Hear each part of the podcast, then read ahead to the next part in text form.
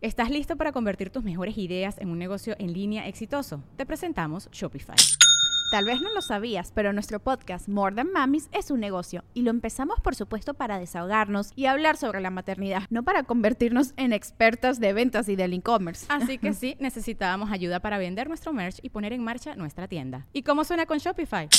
Llegó otra venta. Shopify es la plataforma de comercio que está revolucionando millones de negocios en todo el mundo. Ya seas un emprendedor desde tu casa o desde donde sea, Shopify es la única herramienta que necesitas para iniciar, administrar y hacer crecer tu negocio sin dificultades. Con Shopify puedo gestionar pedidos, envíos y pagos desde cualquier lugar, brindándote toda la información y estadísticas de tus ventas al detalle. Regístrate para un periodo de prueba con tan solo un dólar al mes en shopify.com barra sonoro, todo en minúsculas.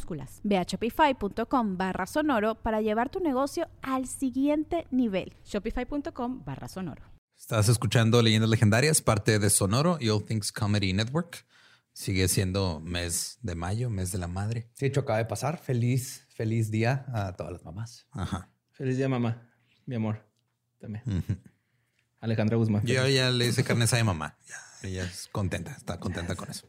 Qué Quiero rico. carne asada, hice tacos de costilla con chile california y asadero. Me mamé, la neta. Oh, shit, güey. Qué rico, güey. Sí, y también güey. asaste los, los chiles californianos del asado. Claro, Claro. ¿Qué, qué- ¿Qué te vas a comer crudos? No, no, no. Pues puede que los haya hecho así de que después, antes y luego en su bolsita y ya.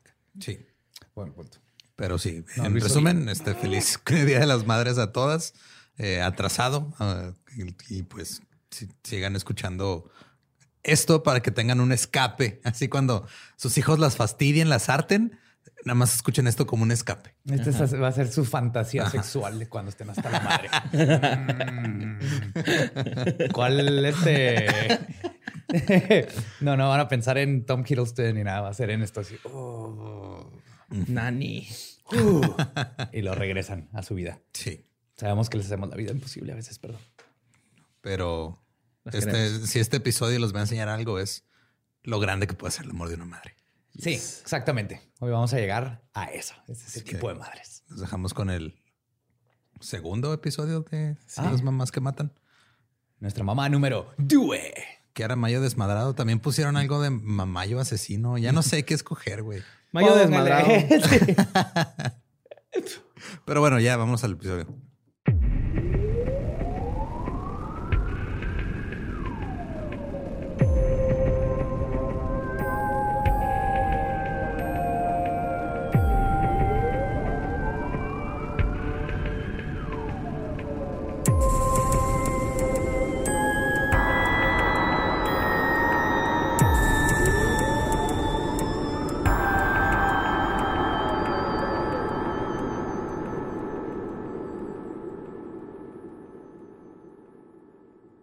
Bienvenidos a Leyendas Legendarias, el podcast en donde cada semana yo, José Antonio Badía, le contaré a Eduardo Espinosa y a Mario Capistrán casos de crimen real, fenómenos paranormales o eventos históricos tan peculiares, notorios y fantásticos que se ganaron el título de Leyendas Legendarias. ¡Feliz mes de las madres! Sí, señor. Ahora vamos a hablar de otra, otra mamá asesina. Hay cuatro, hay más, están en todos lados, cuídense. Pero antes de entrar en nuestro tema, hay que presentar a mis amigos que siempre me acompañan en este podcast. Eduardo Espinosa, a mi diestra, ¿cómo estás? Estoy muy preocupado. Sigo contemplando el, el dicho ese decía te dio la vida, tiene derecho a quitártela y creo que hay unas aquí que se pasaron. Sí, sí, lo único que van a pensar aquí es cómo. Es la, la- la pregunta es cómo te la van a quitar. No si pueden o no, es cómo. Y a mi siniestra, el buen Mario López Capistrani. De hecho, vamos a ir directo a tus antiguas tierras de cultivo de olivos y uvas y vinos y quesos y pepperoni y fettuccinis. Italia. Italia. Gianluigi Buffon y Pirlo Juventus. ¿Cómo estás, Borre? Bien, ando como triste, pero feliz. Así de. Melancólico. Sí, lo traigo como un cólico en la boca del estómago, güey. Así como que no me deja en paz. Pues sí, te lié el oncólico. ¿Ya brincaste? Sí lo hice así como que acá, o sea, me ni el... ¿Quieres que te cargue y te haga así en la espalda? Ahorita tenemos un putazote con un- así que desprevenido con una patineta. Sí, güey, por la espalda. sí traigo como un cólico ahí en el estómago feo. Pero vas a estar bien. Sí, sí, sí. ¿Sí? Y tengo ganas de cantar. Ah, bien. Excelente. Nos vamos a cantar mucho, güey, porque digo, nos vamos a Italia. Yo sé que los olivos son del Medio Oriente, pero usan el aceite de oliva. Tenía que decirlo, pero en cuanto lo dije, dije, alguien me va a decir eso. Alguien me va a decir eso. güey. O sea, van a llenar mi Y inbox. luego hay un aceite de, de oliva, ¿no? Va- marca Badía. Sí. Te lo han Y dado especias. chido, güey. Ujú. Ese es mi gran monopolio con las especies, pero no creo que nadie se enterara. Sí, por eso le quitó el acento al apellido para despistar, güey. Ajá. Ah, Badía. Padilla. Y ahora es Badía. Vadia. Vaya. Pues bueno, normalmente asociamos el amor incondicional en este mundo con el de las madres hacia sus hijos. Aunado a esto está el factor de que en esta sociedad es común que le demos a las madres toda la carga de la crianza y la responsabilidad afectiva. Muchas veces buscan darnos una mejor vida que la que ellos tuvieron a partir de todo esto. Pero este sentimiento tan generoso, en su extremo, se puede convertir en sobreprotección. Esta es la historia de una mujer que hizo justo eso. Sufrió una tragedia tras otra y vertió todo su amor hacia sus hijos. Esta historia de amor maternal hace que nos preguntemos, ¿qué estarías dispuesto a hacer por los que más amas? Pues la madre asesina, conocida como la jabonera de Correggio, llevó esta premisa hasta el extremo de la perversidad. Hoy les voy a contar la historia de Leonarda Cianculi. La jabonera. La jabonera de Correggio. Sí. Te voy a limpiar la boca con tu hermano. A ver si andas diciendo más groserías. Ay, güey. Pues Leonarda Chancu... Chancu... Chanquili. ¿Chanquili? Sí, no, Chanculi. Chanculi. Es que se escribe, se escribe diferente. Chanculi. Chanculi. Nació el 18 de abril de 1894 en el pueblo italiano de Montella, dentro de la provincia de Avellino. El nacimiento de Leonarda fue la huella de dolor de su madre. Emilia Dinolfi fue víctima de violación de un sujeto llamado Mariano Cianculi. Fuck. Luego, ella tuvo que casarse con su violador para mantener las apariencias en una sociedad tan conservadoramente católica como la italiana. No mames. Sí.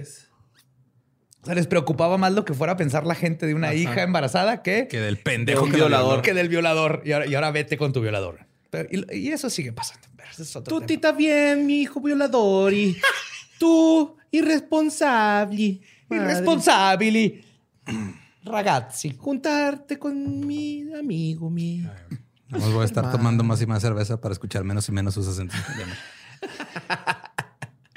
La familia Chanculi volvió, vio muchas vivió muchas adversidades, perdón, tanto por la pobreza como por los abusos de Emilia, quien nunca quiso ser madre. Además, la situación se puso más difícil todavía cuando el padre de Leonarda falleció cuando ella era muy pequeña. Emilia eventualmente se volvió a casar, pero Leonarda nunca quiso a ninguno de sus, de sus padres. A sus splinters. La joven Leonarda creció con muchas creencias, tanto, carencias, tanto económicas como emocionales, y ella creció con una profunda depresión. Eso la llevó a cometer dos intentos de suicidio, tratando de colgarse ambas veces antes de cumplir los 16, 17 años. Guay, güey. Digo, está bien Chavita. que la pasta es resistente, pero Empezó con linguini. si hay alguien en la mesa que puede hacer ese chiste que hizo yo, come on. Sí. Sí. Con moñito, güey. Moñito para irse elegante. A pesar de todo, los papás de Leonarda tuvieron esperanzas sobre su futuro. Que para los 1900 esto significaba que su madre quería procurar, procurar casarla con un hombre guapo, prometedor, que tuviera estabilidad económica y estuviera dispuesto a mantener a su hija. Ok, lo de guapo, cualquier güey de Italia, ¿no? Sí, sí, sí, eso está fácil. Sí, eso está pelada, güey. Lo de darle escoger a la hija a su propia pareja, eso sí, no. No, no, no, darle educación, ¿qué quieres? ¿Qué Sí, quieres? No, no, no, no, opciones. no. No, primero que se la violen, ¿no? O sea, Necesitamos, eso sí, ya, pasó eso, ahora sigue el Ajá. otro esposo. Necesitamos que tú te vayas con alguien que te mantenga. Rafael para Pansardi no tenía un futuro prometedor, no tenía mucho dinero, ni era tan guapo. Era un empleado de la oficina postal y Leonarda se enamoró de él. Los dos se casaron en 1914, cuando ya tenía 20 años. Pues que en ese tiempo este, se usaba mucho lo de, de las estampas, así literal las estampas, ¿no? Sí, sí eran estampas. Entonces, si ese güey trabajaba en la este, servicio postal y se la pasaba lamiendo estampas todo el día, tenía ciertas habilidades que, pues, Qué enamoran. Claro, güey. No necesitaba la palita, ¿va? Llegaba hasta el fondo del danonino. Le quitaba todo el pegamento a las estampitas. güey. Todo. Esto, por supuesto, generó una fuerte oposición en sus dos padres que no aprobaban del matrimonio, porque este no era la persona que iba a sacar a su hija de la pobreza. Leonarda llegó a decir que estaba convencida de que su madre estaba tan encabronada con este matrimonio que les echó una maldición. Y cabe aclarar una cosa, güey, un dato que no es trivial en la vida de Leonarda. güey. La maldición de su madre fue algo serio y Leonarda se hizo muy supersticiosa y se interesó en temas de ocultismo y brujería a partir de esto. De hecho, muchas veces fue a ver a divinas y brujas durante sus años de adultez. Esto la, la marcó bien cabrón. Ajá. Una psíquica a la que vio antes de conocer a Rafael le dijo que ella se iba a casar y a tener una familia, pero también le dijo que todos sus hijos iban a morir jóvenes. Fuck, Hagan güey. nota de esto. güey. Otra divina, esta romani o gitana, como le dicen, especialista en quiromancia, leer la mano, le llegó a decir que su vida terminaría con dos finales alternos. Y cito, en tu mano derecha veo la prisión, en la izquierda el psiquiátrico. Fuck, güey. Oh. Luego, si ya eres supersticioso y, y crees esas cosas, ya se vuelve un camino de este, autocumplir con la profecía. Sí, Eh, justo vamos a ver que Ajá. esto es de esas cosas que dices, profecía autocumplida o, o los gitanos están cabrones. Ok, este, nada más solicito permiso a la mesa para hacer un chiste estereotípico de los italianos. Por favor. Por favor. Pero pon tu manita así. Pues por eso, ¿cómo le hacen para leer la mano, güey? Si siempre la tienen. Siempre la tienes cerradita. Primero los tienes que calmar. Cálmate, señora. Calmati, calmati. Calmati, Tú to chico. calmati y abrite la mano. De hablar a madre esas manos también. ¿no? Sí. Ahora sí ya. Sí, no tener las líneas, tener los dedos moviéndose. Tenía que sacarlo de mi sistema, ya salió. No estoy orgulloso de ello. Yo pero- tengo que sacar algo en mi sistema. Ok. Ojalá y haga una Miguel Ángel, un Miguel Ángel y un Donatello, güey. Sí, ya va- ya va ya va Leonardo, Leonardo va y Rafael. Rafael, güey. Sí. Neta, güey. Estoy deseoso de eso, güey. Eso no te lo puedo prometer, güey. Invéntate uno. Pues esa premonición y la maldición que les echó Emilia Dinolfi los persiguió por el resto de sus vidas. La relación entre la joven pareja y los papás de ella se degradó hasta 1921, cuando decidieron dejar el pueblo de Montella para ir a un lugar, al lugar donde había nacido Rafael.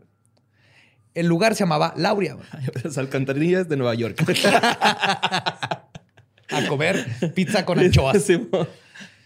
Este, el- el- Lauria es un pueblo diminuto, este, forrado con arquitectura medieval. Mm. Aquí la pareja decidió empezar de cero.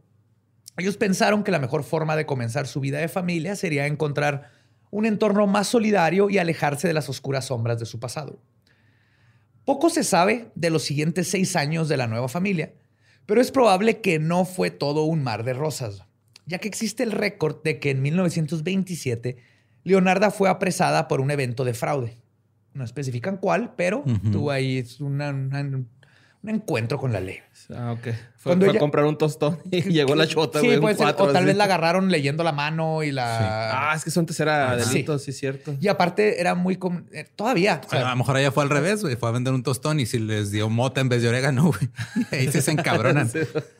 los, eh, hay mucho romani en Italia. Bueno, por Ajá. lo menos cuando yo fui en los noventas, al papá de Jorge Rodallegas, Ajá. yo me acuerdo, estaba junto con él y estábamos en la plaza de San Marcos.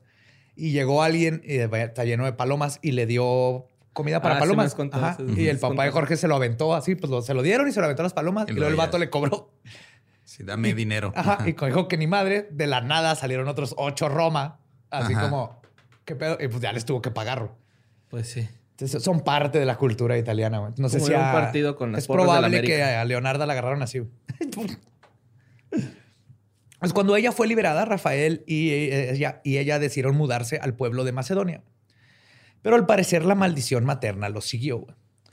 El 23 de julio de 1930, a la medianoche, ocurrió un terremoto de 6.6 grados Richter que azotó el centro de Italia.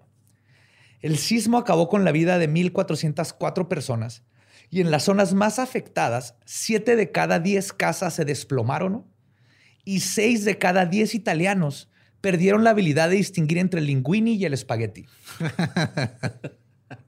Creo que eso estuvo peor que el mío. Estuvo horrible. No tenía que decirlo. No, no se rían eh, hasta que no les pongan real. los dos y lo puedan distinguir entre el linguini y el espagueti. El número de muertes fue poco comparado con los daños físicos del área.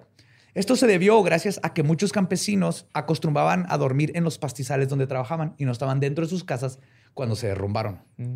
Qué chingón clima Esa de vida tener, mediterránea güey. de eh, trabajito, vinito, queso, un palo. Ah, que voy a regresarme al cantón. Mejor me duermo aquí y ya despierto en el trabajo. ¿no? Ahí te quedas. No puedo llegar tarde Sí, si no me voy. Ajá. Sí.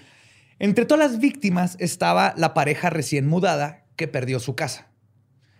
Después de esta cachetada que les dio la vida, la pareja se mudó al pueblo de Correggio. Por fin se establecieron ahí para siempre. Pero la maldición de la abuela nunca los dejó. Leonarda, a lo largo de los años, sufrió un corazón roto tras otro. Ella este, se embarazó 17 veces. ¡Ay, güey! Dos de esos embarazos fueron aborto espontáneo y un niño este, que nació muerto. De los otros 14 que sí pasaron No la, la prueba del No, nacimiento. sí nació, pero. O sea, nació, pero... Ajá. Mortinato. Mortinato. Mortinato. O sea, es que aborto espontáneo puede estar todavía en, no sé, a los, un- al mes, a las semanas. De óbito, así, ¿no? Un óbito. Óbito. Óbito. Exacto. Y otro sí nació, pero ya bien al, después de los nueve meses, pero estaba muerto. De los 14 que sí pasaron la prueba del nacimiento, 10 murieron siendo niños. Al final le quedaron cuatro hijos. Perdón, no, cuando lo estaba escribiendo sonó en mi Tenía cabeza. 10 chavitos. Tenía 10 chavitos. Uno se murió de rabia. De que Uno se ahogó con linguini. Uno fue de óbito. que por cierto, si un día ven en el IMSS a alguien jugando fútbol americano con una sábana blanca, no agarren ese balón. Pues tal parecía que las premoniciones que le pronosticaron se estaban haciendo realidad. Y sea esto un hecho o simplemente muy mala suerte, el punto es que Leonarda creía que sin duda alguna todo era producto del mal de ojo que le había hecho su mamá y a partir de esto iba a vivir su vida. Porque a final de cuentas eso se trata, es como el vudú. Lo que importa, si tú te crees que el- hay una bruja bien cabrona de vudú haciéndole algo, haciéndote maldiciones, te va a chingar la cabeza. güey. sugestionas. Te sugestiona. Y la próxima vez que salgas y estés ponchado, vas a decir, güey, es la maldición. Y Si luego, no mames, "Ay, aparte, sí". sí. Agarró el muñeco vudú mío que venía con el carrito incluido, güey. Chingado. Pero así va y empieza a caer, y empieza a caer en depresiones y empiezas a todo echar la culpa y es, y es el, el círculo vicioso de las maldiciones. Ah, yo soy por poquito, güey, supersticioso. Poquito. Bueno, sí soy bastante. Hoy siempre te sales del set a buscar pasto para arrancarlo y luego persinarte y aventarlo antes de grabar. pues es que tengo que... Luego me va mal, luego me pasa lo de Manson. Entonces, Ajá. sí, eso es culpa de que no había pasto. que estabas bien pedo. Claro, sí. Ah, pues por todo eso que le pasó, es fácil entender que Leonarda haya crecido con, como una madre sumamente protectora y literalmente hizo lo posible y lo imposible por cuidar a sus niños que le quedaban. Las adversidades de la vida y su intensa superstición la hicieron refugiarse en las artes brujeriles. Esta fuerte necesidad de controlar su vida a través de las artes ocultas la llevó eventualmente a armar su propia empresa que algunas fuentes lo llaman este, un negocio, pero el punto es que tenía una tienda de, de craft, como. Nancy, ajá, como de brujería. de brujería, sí. Pero, Badía ya retirado, güey. Es su sueño tener una tienda de esas en Italia. Sí, oh, yes. Ajá. Así como Juan Pazurita el Badía va a embotellar este, lágrimas de, de vírgenes, ¿no? Algo así. Amarres. güey, A vender cosas así. Y va a juntar dinero para hacer casas y luego no las va a hacer. ¡Ah, cabrón! Perdón, traigo Juan una dijeron rara, aquellos cabrones. Máximo respeto. Traigo, traigo una tos bien rara, güey. perdón. Pues para este punto, Leonarda había desarrollado dones autoproclamados de vidente y su reputación de ayudar a la gente en su vida amorosa y laboral comenzaron a rendir frutos. Y es así como Leonarda pasó de ama de casa a comenzar una profesión como adivina y bruja. Ok.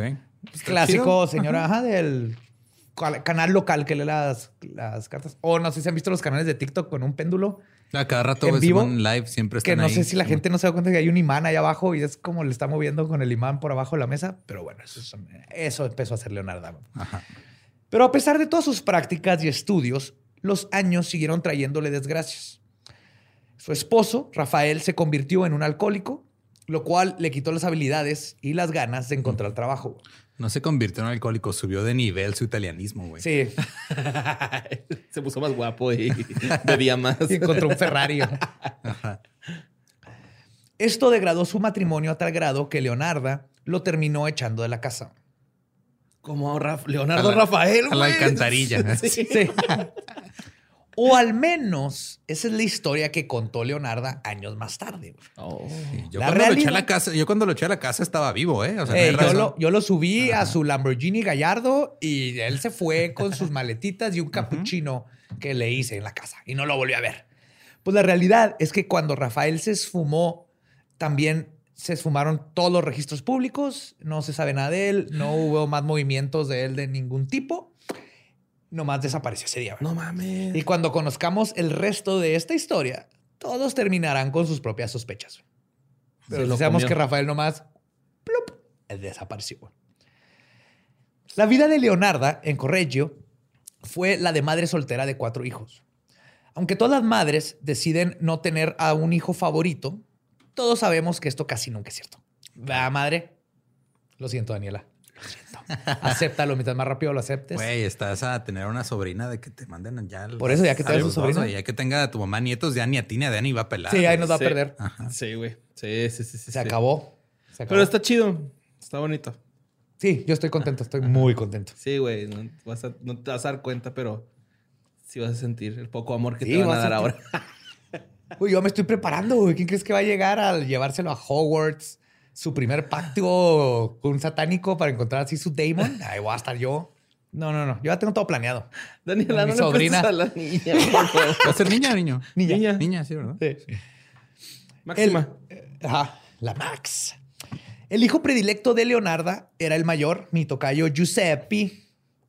Y él fue quien recibió todo el amor de su madre.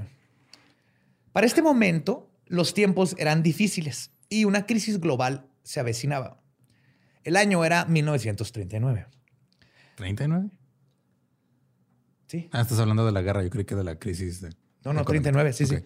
Con el crecimiento del fascismo en Europa, Italia buscó la dominación del mundo junto con otras dos potencias, Japón y Alemania. Y es por todo esto que cualquier joven capacitado empezaba a ser reclutado para luchar en la guerra. Y esa fue la suerte que le tocó a Giuseppe No. Panzardi. Y esta dijo la maldición. Exacto. Con el Sí, peligro. claro, porque o sea, la maldición de su mamá este, era, era tan grande, güey, que involucró una guerra mundial. Póngale bola negra, por favor, a mi nieto, güey. Así de cabrona estaba la abuela de emputada cuando Sí, puso estoy maldición. tan encabronada que algún día voy a hacer que un chingo de gente se peleen entre ellos por cosas ideológicas, se mueran y ahí va a estar tu hijo. Y ahí se va a morir. ¿Se murió? No, espera, no, Ah, no. pues, dijiste. No, no. De hecho, no, no. O sea, estaba el peligro que se fuera, güey. Ah. Y con el peligro de perder a su hijo predilecto, Leonarda buscó cualquier medio para protegerlo. güey. Y los medios que ella conocía se encontraban en las fuerzas oscuras. Leonarda, según ella, sabía cuál era el único medio infalible para proteger a su hijo. Ella tenía que luchar en contra de la maldición que le echó su madre. Y resulta que ese medio infalible involucraba un sacrificio humano. Fuck. O varios. Sí, entonces todo. O sea, varios, no ovarios. Sí, varios No. sacrificios. Bueno, varios. también ovarios de parte de Sí, ella. necesitas ovarios para hacer esto. Afortunadamente para Leonarda y desafortunadamente para sus víctimas, ella no tuvo que buscar demasiado lejos a sus sacrificios, ya que día a día había una clienta que iba a su casa voluntariamente y sin ofrecer resistencia a procurar sus servicios de adivina. La primer víctima de Leonarda Cianciulli fue Faustina Setti, una solterona que a sus 73 años había estado sola toda su vida. Aún así, ella sabía que la tercera edad no representaba el fin de su vida amorosa y pensaba encontrar a alguien. Lamentablemente, a quien le pidió ayuda resultó ser una asesina sanguinaria. No. Después de... Igual no tiene nada malo quedarse soltera hasta esa, esa edad, ¿eh? No, para nada. Y mucho menos, ahorita ya hay Tinder y hay mil formas de... Sí, sí, sí, sí. Está bien bonito. Aquí el- la cosa es que dijo, ah, pues voy a ir a que me hagan un amarre, güey. Que me hagan un, un la- endulzamiento, güey. Que me metan mis pantaletas en un frasco Es la pa- palabra, güey. No, hay- no hay después. forma bonita de decir. Ajá. En inglés, panties. Es sexy. En español, pantaletas. Sí, Ay, espérate, déjame quito mis pantaletas. Güey. Mientras yo, mientras yo me quito mis calzones. No mames, se me salió el ano, ¿no? Y para afuera, güey. Sí, sí, la ropa interior en español no funciona sexy. güey. Choninos. Mira mis choninos. What the-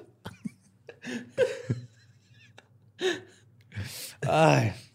Después de una serie de adivinaciones, Leonarda identificó a un buen partido en la ciudad de Pola, que estaba atravesando el mar Adriático. Estaba cerca, pero había que viajar. Y le dijo, allá está el güey.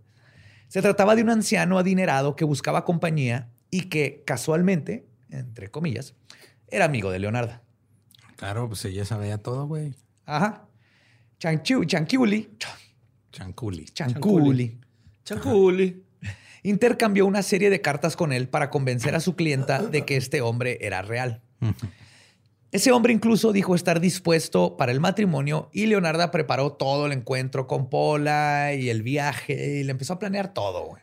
Qué pedo, güey. En Pola, perdón. Faustina Setti vendió su casa, se tiñó el cabello para crear una buena imagen en su pretendiente y finalmente le dio, de seguro morado, ¿verdad? Fue a los 72, ese es el color. Pendejo, Simón. Sí es, güey. Mi mamá, Sí mi mamá me pidió que le regalara tintes de Arctic para una amiga suya de esa edad que le usa tinte morado, güey. Y Llegó por mis abuelas, ¿eh? Sí, güey, sí, Ajá. sí existen, güey. Es como el Super Saiyajin 3 de la abuelita cuando ya trae el pelo morado, güey. No, ya es como el 4, ¿no? Ya es el, como el God Form. Ajá. Ya es cuando la abuela ya es completamente hacen el pura pelo de y hongo, omni- güey. omnipotente y omnipresente. Como corte de hongo. Oh, mi hijo, ¿necesitas 200 pesos? ¿Cómo supiste, abuela? Puta madre, güey. No nada mejor que eso. güey. Así el saludo de mafioso italiano que me hacía mi abuela. Yes. 200 pesos cuando estaba yo así de, bueno, tengo que comer. Entonces Ay. llegó, o sea, llegó esta, ¿cómo se llamaba? Fer, Fer- ¿qué? Faustina. Faustina. Faustina. con F. Faustina. Ay, güey, Faustina está haciendo todo por verse linda y está cabrona, güey. Lo va, la va Llegó, le dijo, ah, te va a leer la mano. Uno, uno tienes artritis, dos, vas a encontrar el amor con este güey que está allá. Tres, píntate el pelo morado. Todo el pelo morado. Y le falta parmesano a tu Alfredo, ¿eh? Te lo voy a decir. Mira, este tinte es buenísimo. Libre de PPDS, origen vegetal. Y, Arctic pro- y- Fox. y evita el mal de ojo. Sí, amor. Finalmente le dio una última visita a Leonarda a finales de 1939. Leonarda le ofreció un cafecito a su clienta y le aconsejó escribirle cartas a todos sus amigos y conocidos para que no se preocuparan por haberse desaparecido de la ciudad.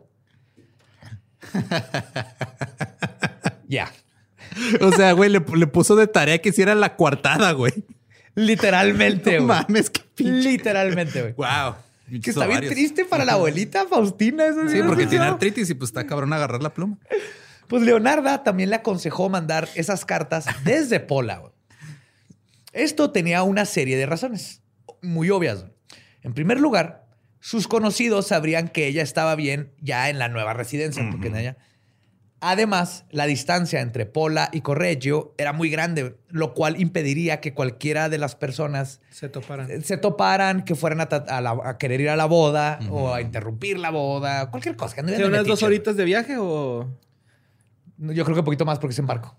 Ah, cabrón. Ok. Ajá. Y aparte eran los 1930, güey. O sea, este, había guerra y había... Sí, cierto. Ajá. El ferry. Sí. Mm. Ese fue mi sonido de ferry. Pero, más importante, esto tenía el beneficio para Leonarda de darle la coartada. En cuanto Faustina terminó de escribir su carta y la firmó, Leonarda le cortó la cabeza de un tajo. What the cabrón a la chingada. Sí, güey, yo con el chicapuchino en la boca. Con esos güey. cuchillos de los que les tiras el tomate y se parten solos. Porque Hattori Hanzo. Italia, ¿no? Pues sí, cartan muchos tomates, güey. Tienen que estar bien filosos. O sea, no quieres que el tomate se aplaste así todo culero, No, no, güey. se cortó, le cortó la cabeza así como en seis partes. güey. De un tajazo la mató así, le reventó la cabeza. mames. Dead. Fruit Ninja. O sea, pero la decapitó, nomás fue así, chingazo en la cabeza. Chingazo que la cabeza de un tajazo Ajá. se la deshizo ¡prac! y la mató de un golpe. No. Lo Como cual- Dermogogon, así. güey. Sí, Cuatro lo- partes. Lo cual no es fácil. Verga, güey. Luego, Leonarda arrastró a No puedes Faustina. decir algo así como lo cual no es fácil sin especificar por qué sabes esa información tampoco. Les va a dar más información bien chida. Leonarda arrastró a Faustina a un closet y empezó a cortarle en pedacitos tan pequeños como para que cupieran en su olla. Julien. bueno, ese es más francés, ¿no? Sí, sí, sí. No, lo metió en su, en su máquina de pasta y empezó a hacer O Raviolis. Salsa marinara. Sí. Así el tomate en cuadro, güey. Oye, sí, sí tiene totalmente el sello italiano toda esta historia. Ahorita lo van a notar, güey. porque todo. güey. Leonarda luego testificó lo que pasó después. Y cito. Agregué 7 kilos de soda cáustica que había comprado para hacer jabón y moví la mezcla hasta que las piezas se disolvieron en una espesa y oscura masa que eché en varias cubetas. En cuanto a la sangre, esperé que se coagulara, la sequé en la estufa y la mezclé con harina, chocolate, leche y huevos, además de un poco de margarina para mezclar todos los ingredientes. Güey, no mames, si es totalmente italiano Sí, es pedo. italiano. Habla como si fuera una receta para cocinar algo. Ajá. De hecho, hice muchos pasteles. Se los servía a las mujeres que me visitaban y a final de cuentas, Giuseppe y yo también nos los comimos. ¡Guau! No vas a desperdiciar comida italiana, Eduardo. Quedaron No bien chingones, No. Está bien, bien pinche rico, güey.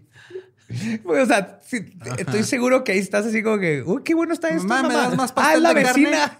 Ah, chingón, pelo morado. Ah, no. Verga, güey, no, qué asco. Pero te va a estar buenísimo. Es horrible, güey. O sea, que te hagan caníbal y que tú no sepas. Ajá. Las partes de Faustina que no terminaron como repostería en la panza de alguien, terminaron sobre el cuerpo de alguien porque las hizo jabón. Wow. Que también regaló y repartió y lo ahí estaba el hijo. No desperdicia Probablemente nada esta mujer, masturbándose con, Con Florentina. Con Florentina. También que te hagan, Faustina, güey. Que te hagan nec- necrófilo. Sin que tú sepas, güey. Pobre Giuseppe, güey. Es la verdadera víctima. Giuseppe. Florentina, señora Florentina. Perché, Giuseppe? Perché? Faustina prosiguió a atar Principesa.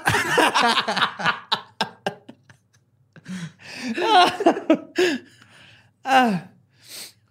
Ah. Leonarda prosiguió a atar los cabos sueltos. Para hacerlo, mandó a su hijo menor, que tenía 20 años, a Pola, para encargarse de unos asuntos. Pero sobre todo para mandar desde ahí las dos cartas que había escrito la víctima antes de morir. Y ya cimentar su coartada. güey. Se dice que Faustina Seti había pagado la generosa suma de 30 mil liras, Ay, güey. que según mis cálculos. En, lo- en 1930 era una lira 19 dólares. No, al revés. Un dólar 19 liras, lo que nos llevaría a 570 mil, medio millón de dólares de ahorita. Pero por las consultas que le dio. Están mal tus cálculos. O sea, espérate, un dólar son. Era- un dólar eran 19 liras Ajá. en esos tiempos, Ajá. que ahorita equivalería a 570 mil dólares. No, lo está haciendo al revés. Está haciendo al revés. Era un chingo. Multipliqué 19 por 30 mil. Tenías que dividir, güey. Ajá. Ah, sí, cierto. Ah, van a ser como 57 mil dólares. El pedo es que aquí nadie está pensando en el señor que se quedó esperando a Florentina y estaba coraje, güey. Faustina, güey. A Faustina, güey. es cierto, güey. Ese viejito se quedó ahí con el pito parado, güey. Su florecita Sí, todo güey, romántico, güey. Tenía sus velitas, su vino, güey, el pitillo parado, güey. Su bicicletita. Son 1578 dólares de ese tiempo, güey. 1578. Sí. Eran 1578. Era mucho dinero para ese tiempo. Medio millón a Milky, güey. Te mamaste, güey. Mira, yo escribo, las matemáticas. Hasta se ve raro, güey. No son letras, güey. Ve, hay, hay ceros ahí, tres. Ahorita los No va a demonios de las matemáticas. Ponle una tachita al Joe, güey, no mames. Titi Vilusa esta de Titi Vilus. mm, otro. Pero le pagó 30 mil liras, que eran mil y tantos dólares. El punto es que era muy Era buena lana para. ¿Qué digo? Ahorita tratan de conseguir 1500 dólares para cualquier cosa, güey. No es fácil. Y más en Ajá. tiempos de guerra. Quien siguió el desfortunio de Faustina, de Faustina, sí, Faustina. fue Francesca Soavi. Al contrario de la primer víctima, Soavi sí había encontrado el amor de su vida, pero lo perdió cuando ella tenía 55 años, se murió su esposo. Quedó Viuda y sin trabajo, le pidió ayuda a la vidente más conocida de Correggio, lo cual, por supuesto, fue su error fatal. Como solía hacer Leonarda, consultó las cartas del tarot y vio que a Soavi la esperaba un trabajo potencial en una escuela de niñas en Piacenza, al norte de Italia. ¿Tan específicas son las cartas? Sí, sí, güey. Y como cuando bajes del, del metro, eh, espérate dos segundos porque te va a cagar una gaviota. Y luego ya le das la vuelta y métete al Ross porque va a haber un 2 por 1 para esa Peor que fecha. una factura del SAT, va, güey, premoni- Sí, no, obvio, no hacen eso. premoni- Premoniciones. Premoniciones. Agua si les dan esos datos específicos. Hay una güera ahí que lo está sonsacando. Sí. ¿Eh? ¿Eh? ¿Eh? ¿Eh? Sí, sí, sí, le robó y le robó al esposo dinero. A su esposo le gusta más la salsa de tomate que es ella que lo de usted. Sí, sí, sí, sí. Es por la albahaca. Leonarda, con gran encanto romaní, la convenció de que le, estaba, que le esperaba esta chamba en esa escuela, pero para conseguirla tenía que deshacerse de sus posesiones terrenales antes de hacer el viaje. No ha cambiado ajá. para nada estas estafas, si se dan cuenta. No, de hecho, no, mira, tú lo único que tienes que hacer es este, vende todo, lo metes en una cuenta a mi nombre, yo de aquí yo pago tu viaje. Porque yo tengo como descuentos así, entonces no hay pedo. Yo, yo me encargo de ese pedo. Ya cuando llegues allá, bueno, de una vez escribí unas cartas diciendo que todo está bien y que no estás muerta. ya que llegues allá las mandas, porque vas a llegar allá. No sé por qué estás creyendo que no vas a llegar allá. Y lo bonito que pagues la manda a las cartas, tienes que cavar un hoyo en el piso de más o menos seis pies de profundidad y te tomas estas pastillas y te acuestas ahí. Es para las cartas. Ahí dice la carta. No estás viendo el burrito. Te voy a echar tierrita, eh, pero es un gran exfoliante para la cara. Es lo que significa el burrito en la carta. Al igual que Seti, Soavi se preparó para su nueva vida y le dio una última visita a su guía espiritual. La mañana del 5 de septiembre de 1940 entró como invitada a la casa de Leonarda y se echó un vino con ella mientras escribía cartas a un par de amigos y conocidos para asegurarles que su desaparición abrupta había sido con la esperanza de tener una mejor vida. De la misma manera, las cartas iban a ser enviadas una vez que Soavi se instalara en su nueva casa. Cuando Soavi terminó de escribir las cartas, las drogas que le puso Leonarda en el vino comenzaron a hacer efecto. Por suerte, Francesca estaba casi completamente inconsciente en el momento en que Leonarda la mató con un hacha. Ah, güey, morra sanguinaria, ¿no? Aparte, güey, ni siquiera esperarse que se muriera con el veneno. no, Digo, si hacha. ya está ahí, pues ya, ¿no? Te pones creativo. de Es- Un hacha, a ver qué pedo, qué es pasa. Es una señora italiana que tenía su jardín y él- él hacía las cosas con sus manos. Pero nada más necesitaba un sacrificio humano, ¿no? Para parar la O maldición. varios. Es lo que no sabemos, es lo que vamos a ver ahorita. Ok. Pues mira, uno fue, jaló, haber Ajá. pensado, pues no pasa nada si hay otro. No es como que se cancelan, se suman. el Giuseppe ya andaba en la guerra, ¿no? no, ¿No? Giuseppe todo este tiempo todo, estaba ahí, güey. Sí, todo este tiempo no lo agarraban y no lo mandaban a la guerra. güey. Entonces empezó así como preventivo o qué, güey. Claro, güey. Sí. Ah, güey, si se baja esto, si se le baja la pila a la bendición, pues hay que echarle más jabón. Pues sí. En esta ocasión, la agonía de Francesca fue corta debido a las drogas. Leonarda le hizo lo mismo que a Seti. La cortó en trocitos, la disolvió en ácido e hizo jabón y pastelitos con sus restos que le regaló a todos los vecinos y a su hijo. Cuando las cartas que mandó Soavi llegaron a sus destinatarios, sus amigos pensaron que se había ido para bien y en aras de un mejor futuro. Es que también en esa época pues, te ibas, mandabas una carta y ya, güey. No es como que, ah, pues déjala, busco en Facebook a ver qué anda Ajá. Pues, no. FaceTime, t- nomás de repente. Ajá. Y, era, y era común, y más en tiempos difíciles, pues te ibas a otro lado y todo el mundo era de suerte. Y justo es por esto que nadie la buscó. Todos le habían dado sus bendiciones e imaginaron lo mejor para ella. Y por mucho tiempo creyeron que estaba viviendo la vida de siempre. Por eso nunca se volvió a comunicar ni regresó. Francesca Soavi le había pagado a Leonarda 3 mil liras por sus servicios. La tercera y última víctima de Leonarda fue Virginia Ca- Cacioppo. Virginia era una mujer de 53 años, corpulenta y cantante de ópera retirada. Porque obviamente tenía que ver una cantante de ópera en esta historia. Ella pues, no tenía trabajo y se sentía que le estaba yendo, que se le estaba yendo su juventud. Y por eso buscó la sabiduría de Leonarda. Porque aparte, empezaban a correr los rumores de, no mames, O sea, Ya le consiguió marido a este güey, le consiguió trabajo a esta Eh, otra. Ajá, Pero sí. ¿por qué, güey? Si no había quien dijera, sí me funcionó. pues porque no había WhatsApp. Pues porque no había- llegaron las cartas, güey, de que ya estaba todo chido, güey. O sea, en esos tiempos, si yo, si te llega una Las carta mía cartas de, era eso, güey. de que ando en. Istambul, no, no tenías por qué dudarlo. güey. Ajá. Cierto. Sí, porque está cabrón, ¿no? Así. A pesar de que no sea en Istambul. Mata a todos sus clientes. ¿Quién Sí. le recomienda, güey? Pues sí, exacto. O sea, no es como que digas, ah, no, este, digo, también ella pues hacía su propio negocio de marketing, supongo. O sea, llegaba una clienta y decía, ah, no, es que mira, ya esta la acabo de mandar allá. O sea, Ajá. Y toma este jabón sote para que se quite esas manchitas de marinara. Así que, oh, me llegó este, esta caja de Craft Witch. Ay, al revés, güey. así. Trae un chingo de objetitos para hacer. jabones. Pues cuando llegó Virginia, este, Leonarda obviamente de volada le echó la mano, así de vamos a ver qué onda. Va". En este caso, Leonarda ya ni siquiera quiso esconder sus métodos bajo las máscaras de la brujería. Sin necesidad de consultar una esfera mágica ni de ver sus cartas del tarot, decidió mejor quitar toda la burocracia brujeril y le pidió directamente a un amigo en Florencia que le consiguiera trabajo a Virginia. O Nice. sea, le digo, ah, ¿necesitas trabajo? Ah, fuck, güey, déjale, hablo a un compa. Ajá. Conozco un güey que conoce un güey. De esa manera le aseguró un puesto como secretaria al lado de un hombre adinerado en la gran ciudad. Virginia Cachopo tenía que deshacerse de sus posiciones, pero esta vez no le podía decir a nadie sobre su partida. Esto debido a que Leonarda le dijo que tenía un amorío con el amigo que le consiguió la chamba, Virginia, y no quería salar el negocio y que la gente se enterara porque se enteraba que él estaba teniendo un amorío, porque técnicamente el que estaba teniendo el amorío era él, ¿no? Ella ya estaba soltera. Entonces, él- le inventó todo esto de que ahora sí no le digas a nadie porque este, no, no vamos a echar a perder esto. Virginia aceptó el trato y pronto hizo los preparativos para un viaje que nunca llegaría. Su última parada antes de irse, cosa que no es sorpresa, fue a la casa de Leonarda y ocurrió el 30 de septiembre de 1940. Leonarda, ya experta en la materia, hizo con Cachopo lo mismo que con las otras dos.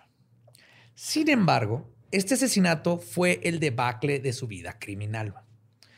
Una mujer local, que algunas fuentes dicen que era justamente la hermana de Virginia, fue testigo de cómo ella entró a casa de Leonardo. Luego estuvo esperando afuera y estuvo por ahí y nunca la vio salir. Y luego escuchó un grito de terror súper afinado. güey. Pa, pa, pa, pa, pa, pa, pa. ¡Ay, güey! ¡Me mató!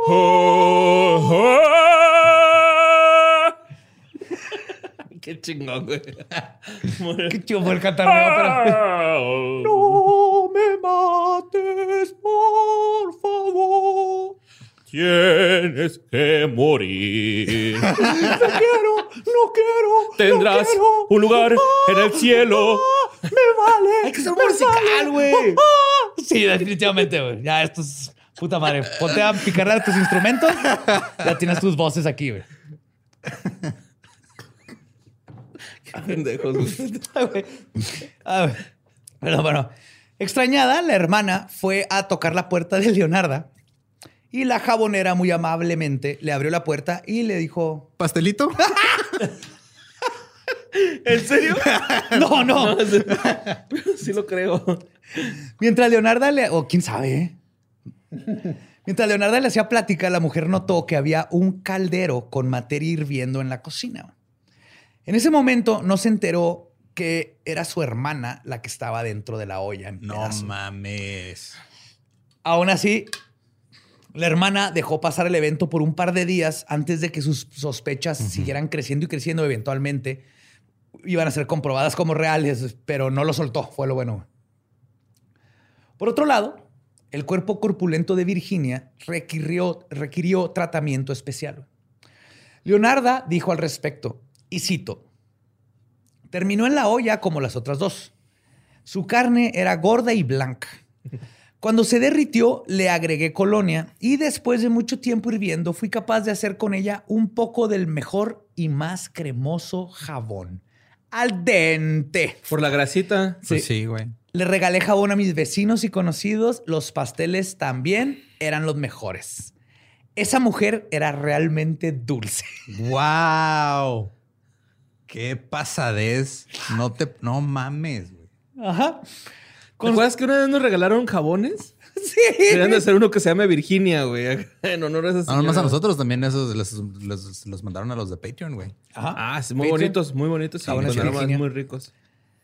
No eran comida, por Aromas, dije. Ah, ok. No te- Pues con su tercer asesinato, la audacia y cinismo de Leonarda se agravaron. Bubble farts así. Fue esa semana que no decías majaderías, ¿verdad? ¡Ah, güey!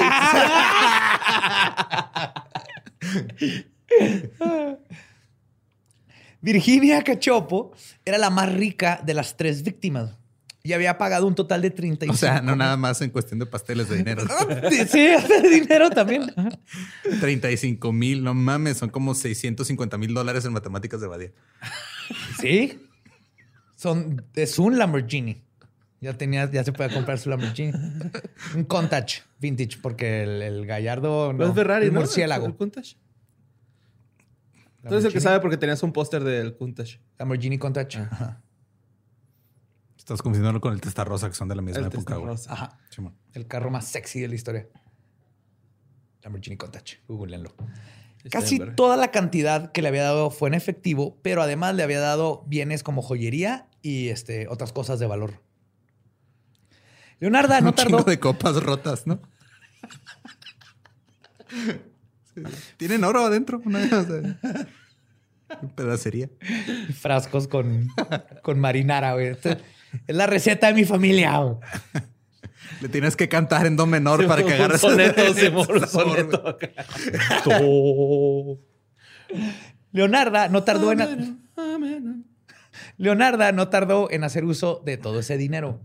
Empeñó todas las posesiones de Virginia y luego se gastó todo el dinero como si no hubiera mañana, güey. O sea, de un día para otro ya había así un este tres bicicletas nuevas, güey, ya tenían ya en lugar de agua salía pasta de ahí de la casa, güey, Wow. que eso salía caro en esos tiempos. güey. No sé si se gastó Hay todo. una fuente de vino, ¿no? Que es gratis ahorita en, en Italia, güey. Me la platicaron Jesse y Lobito, güey. El ¿Es literal es una, es una. O sea, sí, es, creo que es una ¿Fuente de compañía que hace vino. Supongo que es como de las. No sé si es el vino que sobra o no está lo suficientemente chido para venderlo. Pero llegas y puedes así llenar tu copa o llenar tu botella y te lo llevas. Ay, vale madre. Yo, Sí, güey. Mientras Cuando te ponga fuimos- pedo, ¿no? Ajá. no- nos poníamos pedos, te vendían vino en Tetrapac.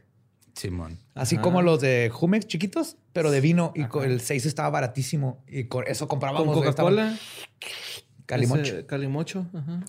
Pues Leonardo Bueno. gastó tanto dinero y en tan poco tiempo que sus vecinos comenzaron a sospechar de su repentina riqueza. Mm. Conforme circularon los rumores, rumores, la hermana de Virginia. Creo que, el- creo que la divina ha subido mucho sus precios últimamente. Sí, cámara la está tirando mucho, ¿verdad? voy yo. La hermana de Virginia tuvo cada vez mayores sospechas sobre Leonardo. Eventualmente le habló sobre sus preocupaciones a la policía y los investigadores abrieron una investigación oficial en contra de la jabonera de Correggio. Si le hicieron caso a la hermana. El comisionado Serrao, que era un hombre honesto y creía en la justicia, reunió unas cuantas evidencias de los asuntos de Chanculli, entre los cuales estaban los materiales con los que hacía sus jabones y un par de prendas que luego descubrieron que pertenecían a, Virgi- a Virginia. Entonces empezaron a poco a poco a agarrar evidencia porque la hermana estuvo ahí chingui chingue también metiendo la mano. Pues con esto fue suficiente como para ordenar el arresto de Leonardo. Eran mediados de los años 40. La guerra llegó a su fin en 1945. En resumen, y para los que no se acuerdan de esta parte de la historia. Hitler se suicidó cobardemente, el cadáver de Mussolini fue expuesto en una paz- plaza pública y cuatro meses después la bomba atómica cayó sobre Hiroshima y Nagasaki. Y con esto había llegado a su fin la guerra. Como podrán entender, todos estaban ocupados con estos pequeñísimos eventos históricos, lo que provocó que el juicio de Leonarda se atrasara. Su juicio no comenzó hasta 1946, un año después de que termine la guerra. En los años entre su arresto y su sentencia, los investigadores continuaron colectando evidencia en contra de la jabonera de Correggio, que me da mucha risa porque es, es estilo México. O sea, la arrestaron, pero nunca le dieron juicio hasta años después. güey. Sí, güey. Claro. Si hubiera sido inocente, qué pinche tristeza. Hubieran hecho una película que se llamaba eh, Presuntoni Culpabili. Culpabili, creo que se dice. Culpabili. Culpabili. Eventualmente se produjo la teoría de que la asesina tenía un cómplice, a quien ellos identificaron como su hijo. Giuseppe. ¿Por qué, Giuseppe? ¿Por qué? Pero él sí sabía, o él nomás creía que estaba fastidiado así. Ay, mamá, ya, ¿dónde quieres que ponga tus jabones? De hecho, te digo, quien este, era obviamente la mayor motivación de Leonardo. La mayor evidencia de esto, porque fueron contra Giuseppe, era que la testigo, la hermana de Virginia, dijo que el asesinato y desmembramiento había ocurrido en un lapso de aproximadamente una hora con 40 minutos. ¿Se acuerdan que andaba fuera de la casa? Ajá, entró. Y luego ya ajá. cuando entró, pues ya no había nada, o sea, ya estaba la olla. Entonces dijo, fue, fue máximo una hora con 40 minutos antes de que yo entrara a la casa y ya estaba la olla. Es que mucha gente eh, subestima el, el tiempo de preparación antes de cocinar algo, güey. Es lo más importante. Y es muy importante. Entonces, Prep entre más práctica tengas haciendo el prep, vas a estar mejor, güey. Voy a llegar a eso. Fuck. Voy a llegar a eso. Me caga cuando quiero hacer un chiste y luego me lo tumbas con, Con tu lógica. Con tus puntos en la trama. La policía y los fiscales llegaron a la conclusión de que una mujer de mediana edad no podía hacer jabón a la víctima en tan poco tiempo por sí sola, porque el tiempo que le tomaría nada más desmembrarla para luego poner la olla era muy poco. Entonces dijeron, a huevo alguien le ayudó. ¿Y quién? Giuseppe. Es por eso que también decidieron arrestar a su hijo. Irónica y misteriosamente, al menos no podemos negar que ya sea por o sin los sacrificios humanos, la vida de Giuseppe fue preservada durante los terribles años de la guerra, güey, y Leonarda burló este destino. Claro. O sea, para ella siguió, güey, ya le jaló. Hasta el momento, Leonarda había negado todos los cargos en su contra. Pero su instinto materno siempre fue su mayor motor para realizar todos estos crímenes y terminarían siendo su mayor debilidad. Los oficiales se enteraron de este amor por el hijo y por Giuseppe y cómo le preocupaba y lo usaron en su contra. Lo golpearon. Y es así como lograron... le- el- Se no hacen dice- las cosas a la mexicana, pero no sé qué tan a la mexicana ajá. lo hagan. Unos tafitazos en los huevillos, ¿no? Acá, güey, algo. Lo han de haber hecho hablar. No, yo creo que no, tal vez, pero más que golpearlo es mucho más fácil decirle a la mamá que al que van a meter para siempre en la cárcel es al hijo. Y decirle, ¿sabes qué? No fuiste tú porque tú eres mujer y no puedes. ¿Cómo que hay soluciones no hijo. violentas para sacar los testimonios reales de las personas que son culpadas por un crimen? Existen. Mira, todo se Debe puede. ser un error. Todo se puede con un buen expreso. No hay error, no hay error. Borre. Tú dale expresos a todos. Todo el mundo confiesa. güey. Pues así fue como lograron que terminara Leonarda confesando a detalle sobre sus tres asesinatos. Cuando ya vio, dijo, no mames, que maté a tres personas para que mi hijo no se fuera a la guerra y sobreviviera y ahora me lo quiere meter a la cárcel para siempre. Fuck it. Fue un, fue un movimiento noble de su parte en el sentido de que ella es la culpable y ella es la única que tiene que pagar no hizo nada que no debe haber hecho cualquier Mm. persona con el mínimo, la mínima decencia. Pues los polis estaban... Excepto matar a tres personas, pero bueno. ¿Cómo? O, o sea, me perdí poquito. ¿Cómo estuvo el último? No, no, o sea, de que lo hizo para salvar a su hijo, Ajá. el confesar. Y luego te lo van a meter a la cárcel. No, No, o sea, lo de confesar lo hizo para... para que- salvar a su hijo. De meterlo a la cárcel. Que valiera la pena todo lo que hizo. Pero Ah. me refiero a que el- dije que era algo decente de hacer. Pero Ay, ay, pues, ay. no, es de- mató a tres personas, güey. ¿no? Desde el principio haber dicho y listo. güey. Pues los polis estaban contentos por la confesión. Sin embargo, seguían necios con que no habían actuado, este, no había actuado en su propia cuenta y aún así decidieron enjuiciar a Giuseppe. Ok. wow. De perdida acá hay palabra, güey, ¿no? Ajá. Sí. O sea, te golpean y dices que ya te dejan en paz, ¿no? No, Ah, entonces ¿no? él va, tenía que ir Todos al- juntos. a juicio. Sí. Ella así de, a ver, tráiganme a alguien y yo aquí les demuestro que puedo meterlo en una olla en una hora y 40 minutos. Tan fácil como eso. Alguien con pena de muerte, ¿no? ¿Viste, viste el documental o qué pedo? No. No mames. Esta es mi parte favorita, güey. Esta es mi parte favorita. Desesperada por salvar a su hijo. Leonarda decidió hacer toda una demostración de sus habilidades. Wow. La asesina se las arregló para convencer a un grupo de doctores, agentes de la policía y jueces a que la acompañaran a la morgue local. Ahí escogieron un cadáver de algún este Vagabundo, alguien que no fuera a que- reclamar. Todos los asistentes se asombraron ante su don para el sacrificio. Leonarda logró cortar en nueve trozos a un cadáver en un lapso de 12 minutos. Ah, cabrón. Verga, güey. Para que se den una idea, Sí, porque lo también se la investigué. cortó. Y se hizo un negrito bimbo, güey. Lo rellenó, hizo un sausage así de pizza. Uf. Se llama Nito ya, güey. no ya. Ah, sí, Nito. Perdón. Nito. Sí. Nito. Para que se den una idea. Güey. Italia, Nito. Un-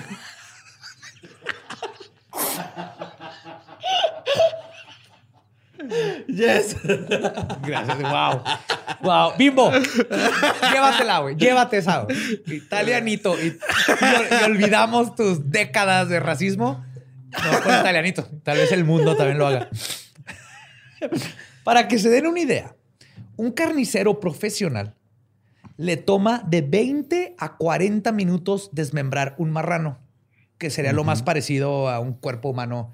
Mismo tipo de morro. conjunturas, ajá, que cortar Sí. brazos. Y Es que es, es cierto lo que dicen, güey. O sea, el amor de la madre te hace hacer cosas de maneras impresionantes. bien, pero es que llegó la señora de... A ver, a ver, tráeme un cabrón, tráeme un cabrón. Mira, mira, si te enseño que si lo puedes membrar, ¿qué te hago? ¿Qué te hago?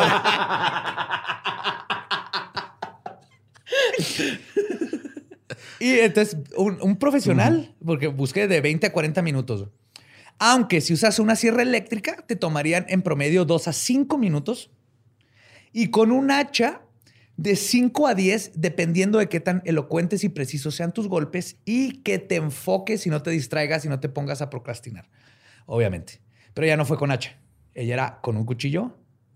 Todos así las. O sea, las mataba con el hacha y luego ya cortaba todo con cuchillo. Te digo que eran esos cuchillos así bien chingones de infomercial, güey. O, asumo que usaba el hacha para. Porque el básico, el clásico es este: quitas las extremidades, piernas, brazos, cabeza. Mariposa, ¿no? Es el corte mariposa. Y te que queda. extiende. No, sí, o sea, nomás quitas los. Sí, Ah, desmembrar. ok. Ajá, Simón. Desmembrar, pero, El Nick Bujicic le dicen.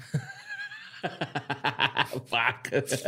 pero lo hacía en 12 minutos. Referencias vergas en leyendas legendarias. A diferencia de Nick, que fueron que nueve meses lo que le tardó. Oh, fuck you.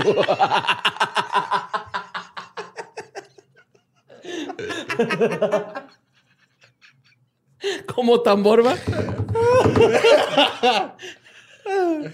Pues con esta demostración de ingeniería culinaria de primera, Giuseppe quedó absuelto. Pero después se comprobó que en efecto se había sido cómplice, pero no en los asesinatos en sí y sin saberlo. Resulta que el hijo, o sea, Giuseppe, participó ayudando a mandar algunas de las cartas en nombre de las víctimas y en una ocasión ayudó a deshacerse de algunos huesos echándolos al río. Sin embargo, la complicidad de Giuseppe vino de la ignorancia, ya que no tenía ni idea de lo que estaba haciendo y este, completamente ignorante, lo único que estaba haciendo como buen hijo era ayudar a su mami preciosa con los quehaceres de la casa. O sea, la mamá no me decía, hey, necesito Giuseppe, eh, carta la prolonghi. Y te hago mucho fettuccini para tu pancini. Ay, oh, mi querido. Giuseppe, a la preciosa Giuseppe.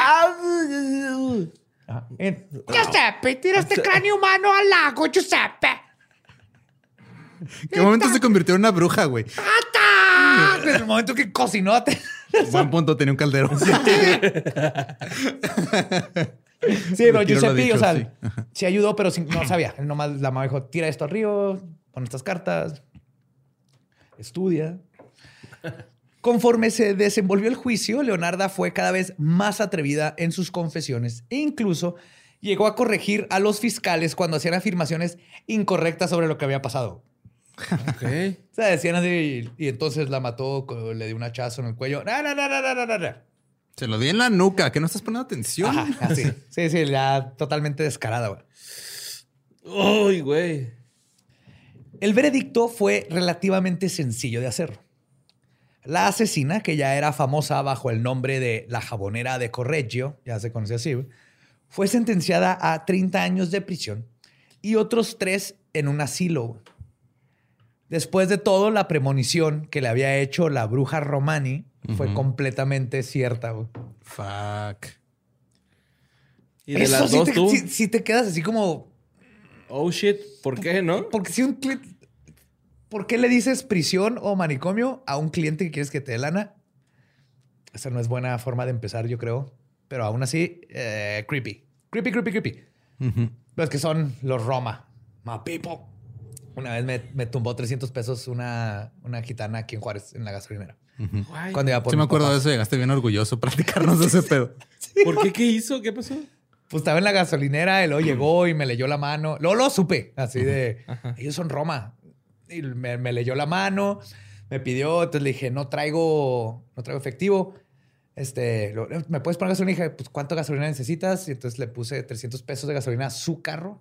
Venía toda la familia, o sea, venía así la abuela, el abuelo, la abuela súper chingona, así con an- chorro anillos, pelo blanco. Entonces me leyó la mano y luego después de eso, este, alcanzó a ver en mi cartera que sí traía 100 pesos, que ni yo me acordaba que traía. Se los tuve que dar. O sea, al final le di como 300 pesos de gasolina, más 100. Más 100. Pero fue... eh, eh, sabía que me estaba haciendo pendejo, pero parte de mí me dio mucho gusto que los pude ayudar. Ok. A mi gente, a mis Roma. No sé a dónde iban. Hace mucho que no veo. Yo me acuerdo de niño, aquí en donde... A un lado de lo que es galerías. Ajá. Es un terreno enorme. Ahí llegaban Roma como en los veranos. Sí, en el campo de béisbol, Se que ponía- está al lado de McDonald's. Se ponía Ajá. un campamento enorme de Roma. Simón. Estaba bien chingón. Y luego se cambiaron al lado de Walmart Ejército. Sí, y luego como que los terminaban corriendo a la ciudad. ¿A ¿Qué no abrieron un italianis?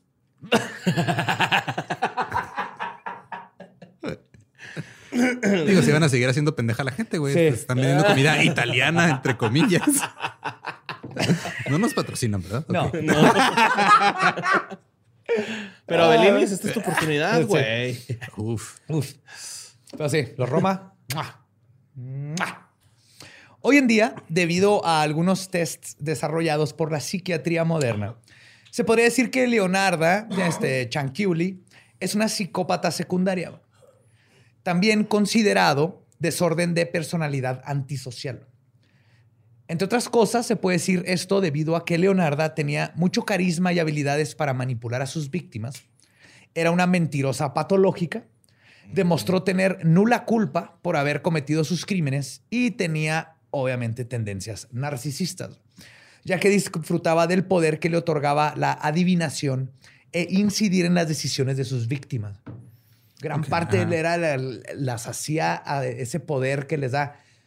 Y si lo ves en, en asesinos en serie masculinos, ese poder lo infligen Sexualmente en muchas ocasiones. físicamente, Ah, ¿no? Es- físicamente. Es, a la fuerza, porque tienen la fuerza. Ella, como mujer, es inteligencia total. Te va a forma- manipular. Te y voy eso a me va dar- manipular Ajá, mentalmente. eso me gusta. Ajá. Wow. Como Sí. un matrimonio. Dijo el único casado de el lugar en el ah, no momento. es cierto, mi amor. Es bien vergas. Ay, güey. Pues Leomarda Chanchiuli, Chanchiuli murió de... Leomarda. Leonardo. Leonarda, Leomarda. Leomarda. Suena chido Leomarda hasta eso, ¿eh? Leonarda murió de una apoplejía cerebral, cerebral en el asilo de Pozuli el 15 de octubre de 1970 a los 76 años de edad. No mames, se murió en el manicomio, güey. En el manicomio. Como le dijo las. ¿Cómo la- le dijo? Las manos. La gitana. ¿eh? Pero, pero es que entonces, ¿por qué se preocupó tanto por su destino si ya era irreparable, güey? Ese. Es Porque que no es que estaba sea- pensando en su hijo. Ajá, o sea, él estaba tratando de. Porque Hay, hay una parte romántica dentro de todo esto que es la mamá. Ajá, sí. o sea, de- era- defendiendo todo a por. Giuseppe. hasta cierto punto ella aceptó su destino. Lo que no aceptó fue que se chingaran a su hijo. Entonces dijo, ah, Y lo pues, salvó. De alguna manera u otra ¿lo ella salvó? iba. ajá. Entonces es una historia de amor, güey. En la donde Te una digo madre. que hay, un ro- sí, hay una- cierto, algo güey. romántico aquí. Es amor de madre eh, al extremo, pero es amor de madre, güey. A toda madre. O un desmadre. Y ahorita, este, varias eh, piezas de evidencia fueron recolectadas, incluyendo la olla en la que hirvió a las víctimas, que están en el Museo Criminológico de Roma. A tener. Entonces, sí, los güey. que nos escuchan allá en Italia, láncense y mándenos una foto, por favor. Ahí está la güey, Hay que olla ir un día, güey. donde estuvo. ¡Mamá mía! Y no, la lavaba, mía. no la lavaba, güey. Tenía ya el sazón ahí de ¡No la lavas, güey! Como una plancha. la enchiladas. güey. Ajá, sí. güey. Mira, uno de mis sueños, Ajá. que ya me queda poco tiempo, tengo que hacerlo rápido. Tengo que hacerme amigo de una señora que haga enchiladas. Sí, creo que lo hemos discutido. Sí, En disco. para que del disco, para que me herede el disco. O sea, el gra- tengo que ser tan bueno con él para que cuando fallezca me deje en, en su así el- en su heredar, he- heredadera Testamento. testamento el disco, güey. porque Pero ese vamos a tener que ir entonces magia, a kermeses de iglesia, güey. Sí, y ahí voy viendo, tengo que pescarla, güey. tengo que pescar así de ella podría ser mi amiga. Pum, nos vamos a jugar Smash Bros juntos. Ella escoge a Kirby, Le a ayudó a sacar a sus perritos, ajá. Pero te da el disco con ese sazón. Y esa olla de Es estar igual. hacen, güey, ¿verdad? Es el disco, güey. Es como los nuggets de McDonald's, güey. Es el aceite de todas las freidoras de todos los McDonald's, güey. Es eso, güey. Porque en realidad es, pues eso es pollito molido, güey, licuado, ¿no? O sea, Ajá, es licuado de pollo. Todos los McDonald's Ajá. están conectados por una tubería en la que están circulando el aceite. Pero sí, el, el- es como los este, skillets, tu- los sartenes de hierro forjado. ¡Skeller! Por eso no se lavan con jabón, porque ya están curados y el sabor es, es lo que le da. Entonces sí, háganse amigos de una señora que haga enchiladas. No de una que haga jabones, porque ahí sí. Cuidado con personas que hacen jabones. Sí. O que Si algo aprendido, puercos. si, si algo aprendimos de Tyler Durden, güey. Es ¿qué? la ¿Qué? ¿Hasta ahí te grasita. quedaste? Sí, así me quedé. Es de que no hablamos de... Sí, es de que está en su imaginación. Ajá. Ajá, no hablamos de lo que aprendimos de Tyler Durden. ¿De Edward Norton? Pues eran los mismos. Técnicamente no la cagaste, pero sí. De Brad Pitt. Ajá. Sí, En Fight Club. Pero es Edward Norton. Sí. Spoiler. sí. Ay, no mames, no es su culpa. Ya tiene más de 20 años esa película. Chole, güey. Come on. Ya, ya la veo y me da pena que me acá me dio. Ay, güey. Ya la veo, me da- Sí, que me impresioné ya. Sí, güey. Pues, cuando ves Toy Story, ¿no? Que, ay, güey, pinche animación culera. Y el- cuando la viste. Oye, hace güey. 24 años. Era una 25 chingonería. Era lo mejor, güey. Ahorita, pues ya. Ya no. Hay mejor animación, así pinches stickers, güey, de WhatsApp que en Toy Story, güey. Where is my mind? Así es. Sí. Pero pues este ya fue todo, ¿no? Sí, señor. Pues nos pueden seguir en todos lados como arroba leyendas podcast. Este fue el segundo de mayo A toda madre. desmadrado. Todo el ¿Cómo se mes. Feliz Día de las Madres. Mayo desmadrado está en chido, güey. Ya, too late, güey. Ya, ya- ya llevamos la mitad de los Ah, episodios. no le hace. Siempre hay momento de cambio, Sí se puede. Sí se puede. Vamos Sí, a usar el poder gustó, de Mayo desmadrado. Sí, güey. Oye, tuviste tiempo. Ahorita es- sí, todo se puede corregir en esta vida. Ok. Es que esto Es sea un pulir ejemplo para todos ustedes. Y pues nos pueden seguir en todos lados como arroba leyendas podcast. Yo soy arroba ningún Eduardo. Ahí me encuentran con Mario López Capi. A mí me encuentran como El Va Diablo. Nuestro podcast ha terminado. Podemos irnos a pistear. Esto fue palabra de Belzebub. Y recuerden siempre. Leonardo.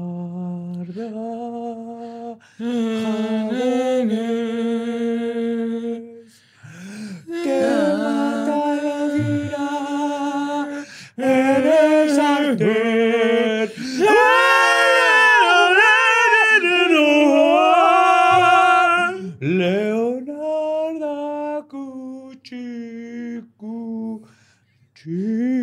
Charles, Stevie Wonder, Pavarotti.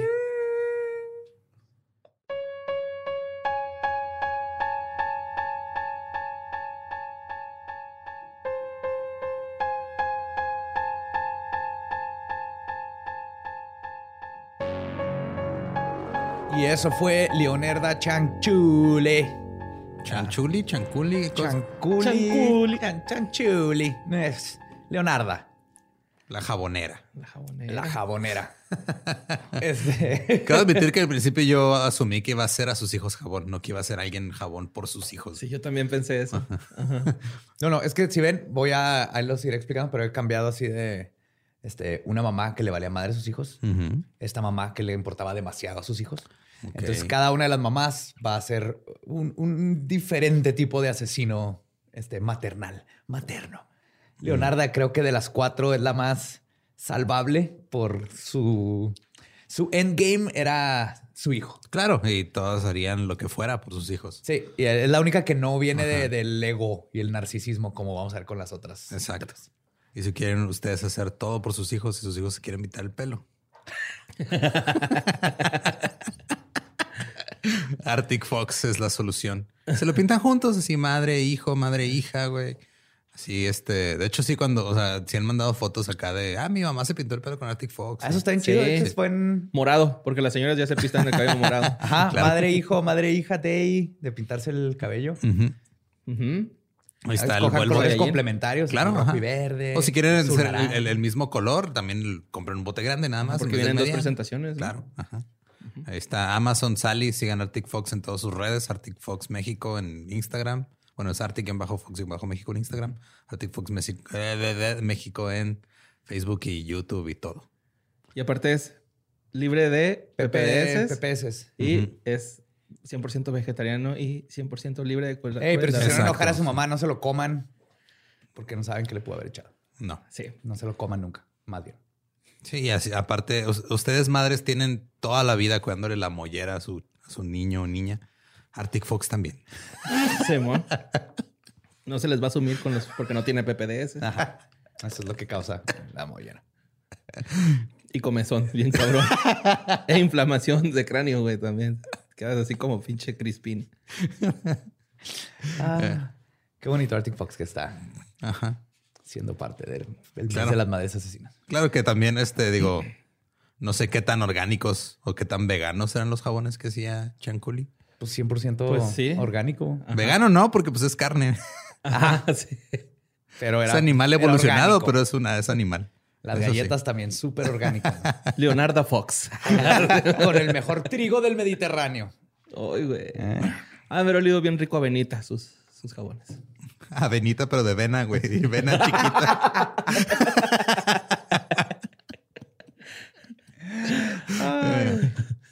Eh, pues síganos en todas las redes y ya vámonos. Nos amamos, nos escuchamos próximo miércoles macabroso. Y feliz Día de las Madres atrasado. Y seguimos en este mes del mayo desmadrado. Ya no, ya también se me olvidó cuál es el hashtag. Mira, ya no importa. Ese hashtag. Mes de madres que matan. Las madres que matan.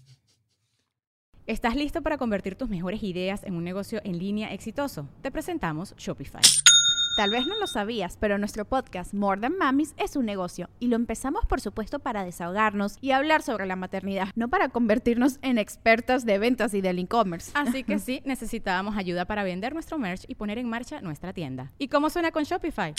Llegó otra venta. Shopify es la plataforma de comercio que está revolucionando millones de negocios en todo el mundo. Ya seas un emprendedor desde tu casa o desde donde sea, Shopify es la única herramienta que necesitas para iniciar, administrar y hacer crecer tu negocio sin dificultades. Con Shopify puedo gestionar pedidos, envíos y pagos desde cualquier lugar, brindándote toda la información y estadísticas de tus ventas al detalle. Regístrate para un periodo de prueba con tan solo un dólar al mes en shopify.com barra sonoro, todo en minúsculas. Ve a shopify.com barra sonoro para llevar tu negocio al siguiente nivel. Shopify.com barra sonoro.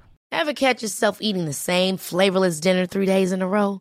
Dreaming of something better? Well, HelloFresh is your guilt-free dream come true, baby. It's me, Kiki Palmer.